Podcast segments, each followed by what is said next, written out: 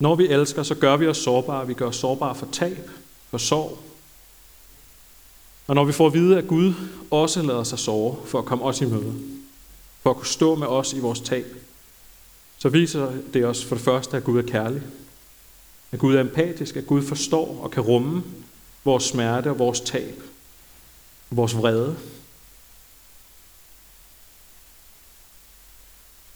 Den Gud, som vi ser i den tekst, som Christian læste op, viser os, at vores smerte og sorg ikke er forkert eller forbudt.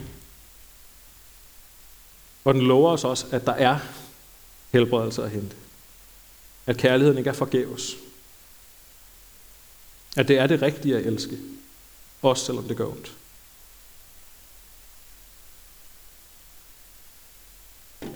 Men det kan også, og også for mig, være en, en hård ting at høre.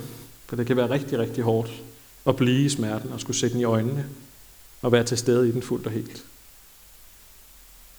Og det er heller ikke sikkert, at det er noget, vi skal hele tiden. Men det er sikkert, at det ikke er noget, vi har godt af at løbe fra hele vores liv.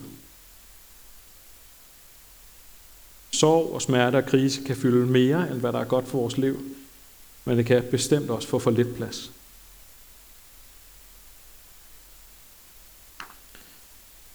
Men hvis Jesus har fat i den lange ende med kærligheden og med livet, med hvad menneskelivet kan og bør være, og hvis hans måde at leve på, og det han kommer med til os, det faktisk er sandt, så er det en god idé at se på, hvordan han gik til at håndtere sin egen sorg og angst og sine udfordringer. Hvordan vi måske hos ham kan finde redskaber og støtte og styrke til at turde se vores angst og det hårde i vores liv i øjnene. Og hvis vi for alvor skal se på, hvordan han gør, hvordan han møder mørket i sit liv, så giver det klart bedst mening at se på hans sidste dage inden korset. Den sidste kort tid, inden han skulle se sin egen død i øjnene. Og der vil jeg gerne slå ned på tre konkrete udtryk for, hvordan han gik til det i sit liv. For det første så samlede han nogle få dage før sin forestående død sine disciple, sine nærmeste venner og elever omkring sig til en påskefest, til en måltid og til fællesskab.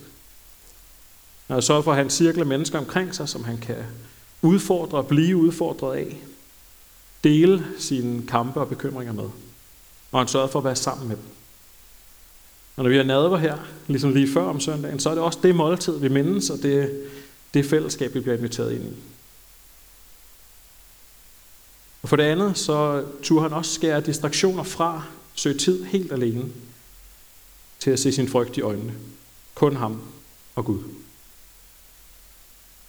Og begge dele, både fællesskabet og tiden alene, det kommer til udtryk i en bestemt beretning fra hans sidste dage. Der står sådan her i Markus Evangeliets kapitel 14. Så kom de til et sted, der kaldes Gethsemane, og han sagde til sine disciple, Sæt jer her, mens jeg beder. Så tog han Peter og Jakob og Johannes med sig, hans aller, aller nærmeste.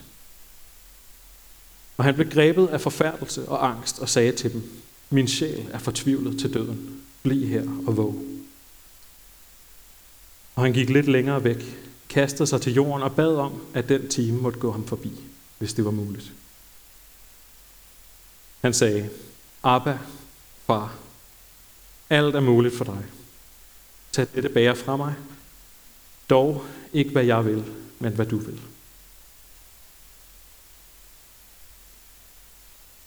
Jesus, som igen er sammen med sine aller, aller tætteste venner, dem han har allermest tillid til, han ved også, at hvis han for alvor skal kunne tage sin frygt og sin sorg alvorligt, så må han også prioritere at skære alt andet væk.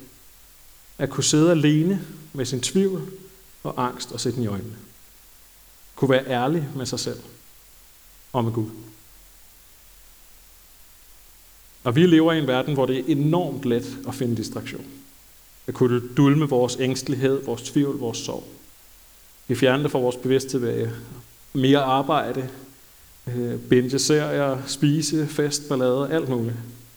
Og alting er helt enormt tæt på, og kan skaffe sin rasende fart. Og ofte hjemmefra. Man behøver ikke engang gå nogen steder for at finde det. Men der er brug for tid, og der er brug for plads. Og der er brug for at lytte hudløst ærligt til sig selv. Og også til at turde hælde ud, lige så hudløst ærligt, af det vi finder, når vi så giver os selv den plads. Vi har både brug for trygge, dybe, ægte relationer, og for at ture være alene med os selv, og vores tanker og vores følelser. Og så den tredje ting her, sidst men ikke mindst, så kan vi se til de aller, aller sidste ord. Jesus korset. Eløj, Eløj, lama sabachthani. Min Gud, min Gud, hvorfor har du forladt mig? Det er et helt vildt råt, sårbart udsagn, og som kan virke meget sådan umiddelbart, når man her 2000 år efter læser hen over det. Men en belæst jøde, som har hørt de ord, da de blev sagt, har vidst, at de er hentet fra den allerførste linje af salme 22 i jødernes og Jesu Bibel og vores gamle testamente. Når jeg selv bliver ramt af de største kriser i mit liv, af ægte angst eller sorg, så har jeg en oplevelse af, at jeg ikke rigtig har ord for det. Jeg kan ikke finde nogen, der rammer. Ord, der kan bære det, jeg står i. Og jeg tror, at mange andre kan det på samme måde. Og der kan det være godt at huske, at vi er del af en tradition, af en historie.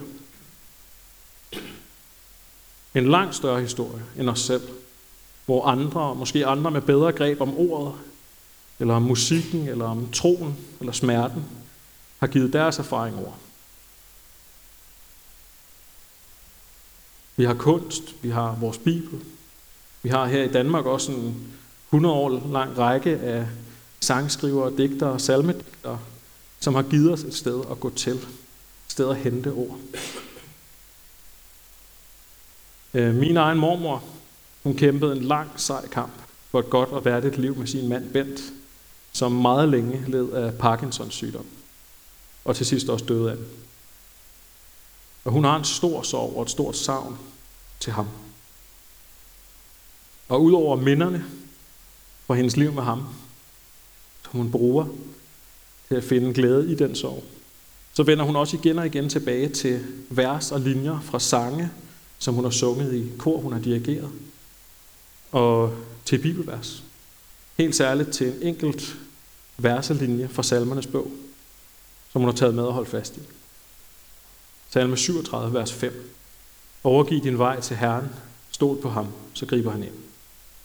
37,5, den gode temperatur, som hun kalder det. Hun har i sit liv dykket ned i musikken, ned i, i kunst, som havde at gøre med hendes tro. Hun har fundet ord, der kan bære, når der er brug for det, og når hun ikke selv har ordene. Og vi har den samme historie. Vi har en tradition, som vi kan dykke ned i. Den danske salmebog i Bibelen, i musik og kunst. Så altså de her tre ting. At evne at være alene, at finde og nære tætte, tillidsfulde relationer, og så bruge vores tradition. Dem, der er gået før os. Om det er familie, om det er Bibelen, hvad det nu er.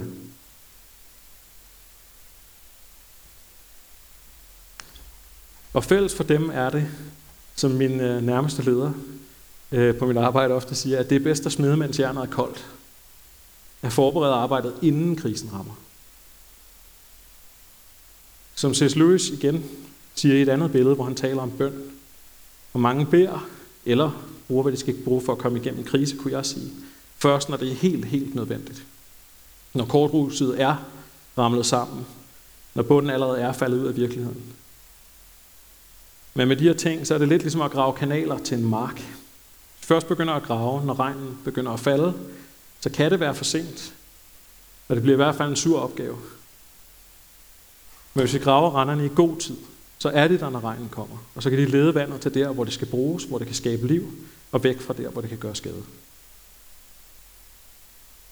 Så min udfordring både til mig selv, men også til alle jer, der er her i dag, det er at kigge på de her tre punkter. Alene, hudløst ærligt at kunne konfrontere sig selv. At finde og nære ærlige relationer, hvor der er plads til at dele kampene. Og så at grave lidt ned i sin historie og tradition og Bibel. Og så se, er der en af de her tre ting, som måske er lidt underprioriteret i mit liv, eller som mangler, hvor der kunne lægges lidt mere fundament.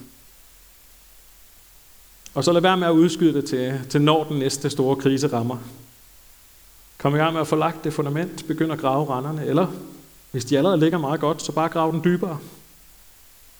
Lad os sammen prøve at reflektere lidt over, om der er noget i et af de her tre punkter, som har brug for at blive adresseret i vores egen tilværelse, mens Torsten spiller lidt musik.